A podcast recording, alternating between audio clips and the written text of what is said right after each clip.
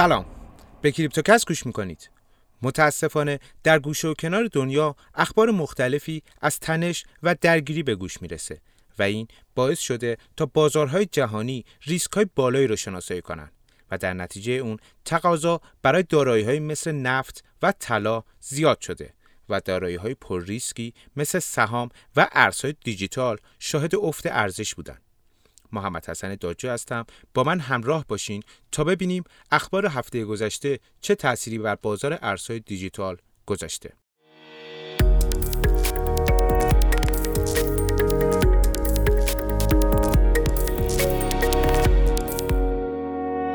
در طی چند روز گذشته اونس جهانی طلا افزایش 2.4 درصدی رو تجربه کرد و نفت برنت که تا 91 دلار افت کرده بود دوباره تا 94 دلار رشد داشت.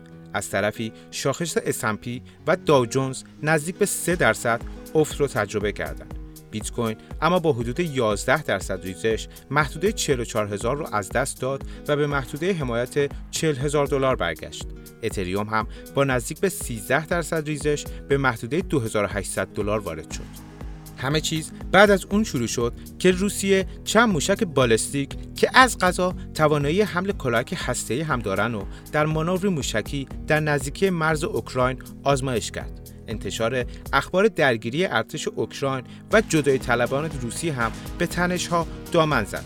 کار به جای رسید که رئیس جمهور اوکراین اعلام کرد برای بازدید به منطقه دونباس سفر می‌کنه.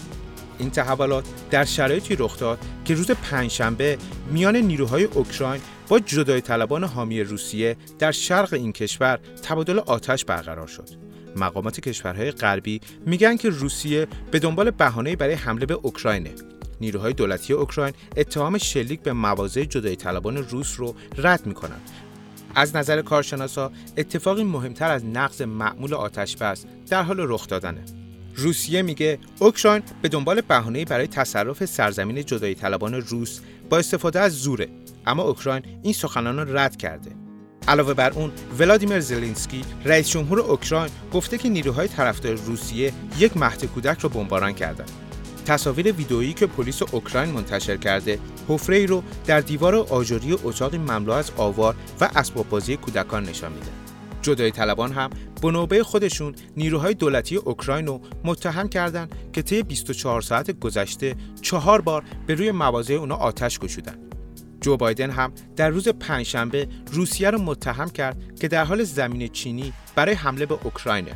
طبق سناریویی که واشنگتن انتظار داره مسکو با نسبت دادن یک رویداد خشونت‌آمیز به اوکراین حمله را آغاز می‌کنه طبق پیش بینی آمریکا روسیه اعلام خواهد کرد که اوکراین مرتکب یک اقدام تروریستی شده مثل کشف ساختگی یک گور دست جمعی یا حمله پهپادی به غیر نظامیان یا یک حمله ساختگی و حتی واقعی با سلاح شیمیایی که بهانه رو برای حمله به دست روسیه خواهد داد. وزیر خارجه ایالات متحده با اشاره به افزایش هشدارهای نادرست و جلی در رسانه های دولتی روسیه طی روزهای اخیر اعلام کرده که روسیه می‌تونه اینو به عنوان یک پاکسازی قومی یا نسل کشی اعلام کنه و بعد از اون دولت روسیه اعلام خواهد کرد که مسکو باید در دفاع از شهروندان روسیه یا جمعیت روسی زبان اوکراین واکنش نشان بده و حمله از اینجا شروع خواهد شد.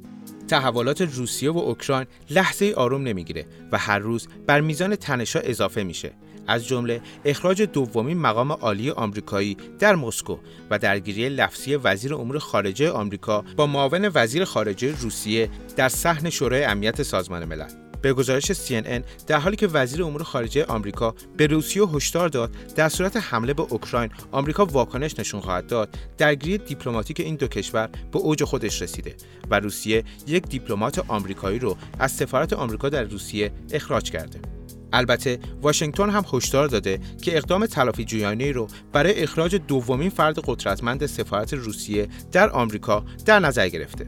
همزمان با این تحولات خبر رسیده که روز پنجشنبه روسیه به استقرار نیروهای خودش در اطراف اوکراین ادامه داده. استقرار نیروها در شرایطی ادامه داره که هفته پیش روسیه مدعی شده بود بخشی از نیروهاش رو به پایگاه های اصلیشون برگردونده. شواهد نشون میده که حضور سربازان روسی افزایش قابل توجهی نسبت به هفته گذشته داشته. یک مقام ارشد آمریکایی هم روز چهارشنبه گفته که روسیه 7000 سرباز دیگر را هم به نیروهای خودش در مرز اوکراین اضافه کرده. اخبار درگیری اوکراین در روزهای اخیر برای بازار خیلی مهم بوده به طوری که باقی عوامل موثر مثل گزارش هفتگی آمار بیکاری آمریکا و دیگر عوامل بین‌المللی در چشم معاملهگران چندان مهم به نظر نرسیدند. بر اساس گزارش آمار بیکاری آمریکا تعداد بیکاران در این کشور نسبت به هفته گذشته حدود 23 هزار نفر بیشتر شده افزایش آمار بیکاران در این هفته به این علت بوده که افراد تمایل بیشتری برای دریافت تحصیلات اولین بیکاری داشتند تحصیلات اولین بیکاری نوع بیمه بیکاریه که توسط کارفرمایان پرداخت میشه و افراد می‌تونن یک بار از این تحصیلات استفاده کنند. با توجه به آمار این هفته کمی از سرعت رشد اقتصادی آمریکا و اشباع بازار کار این کشور کاسته شده. رشد اقتصادی آمریکا در دوران بهبود پسا کرونا و ترمیم بازار کار این کشور یکی از معضلاتیه که باعث افزایش تورم ایالات متحده شده. تورم این کشور در ماه ژانویه 2022 حدود 7.5 درصد بود. اما آمریکا تنها کشوری نیست که با تورم کم سابقه دست و پنجه نرم می‌کنه. ناحیه اروپا که متشکل از 19 کشور اروپایی در ماه ژانویه تورم 5.1 درصدی رو تجربه کرده. انگلستان هم در این ماه با تورم 5.5 درصدی روبرو بوده که از مارس سال 1999 تا امروز بی سابقه بوده. انرژی بزرگترین متهم تورم در سطح جهانه. قیمت حاملای انرژی در آمریکا 27 درصد و در ناحیه اروپا 28.5 درصد رشد داشته. تحلیلگرا پیش بینی می‌کنن مهمترین بازاری که از درگیری بین روسیه و اوکراین تاثیر میپذیره بازار انرژی خواهد بود. علت این امر هم اونه که بازار انرژی اروپا به ویژه بازار گاز طبیعی اون به شدت به واردات از روسیه وابسته است و مهمترین تهدید دولت آمریکا هم برای جلوگیری از حمله روسیه به اوکراین تحریم شرکت‌های نفتی و گازی این کشور و جلوگیری از صادرات گاز روسیه به اروپا است. این امر باعث شده که عرضه حاملهای انرژی در سطح جهان به شدت تحت تاثیر کاهش عرضه روسیه قرار بگیره به همین منظور دولت آمریکا برای جلوگیری از افزایش بیرویه قیمت انرژی در سطح جهان و به تبع اون جلوگیری از رشد تورم ذخایر استراتژیک گاز طبیعی خودش رو به سمت اروپا روانه کنه و ایالات متحده از هفته گذشته در حال صادرات حجم انبوهی از گاز طبیعی به اروپا است.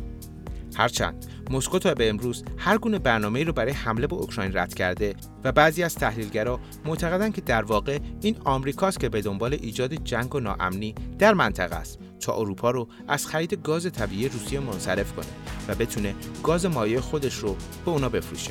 درسته که محدوده 40 هزار دلار رو میشه حمایت مستحکمی برای بیت کوین در نظر گرفت. اما باید توجه داشت که شاخص ترس و طمع دوباره به محدوده ترس شدید وارد شده و تا زمانی که این مناقشه حل نشده نمیشه از بازگشت قیمت ها از این محدوده امیدوار بود.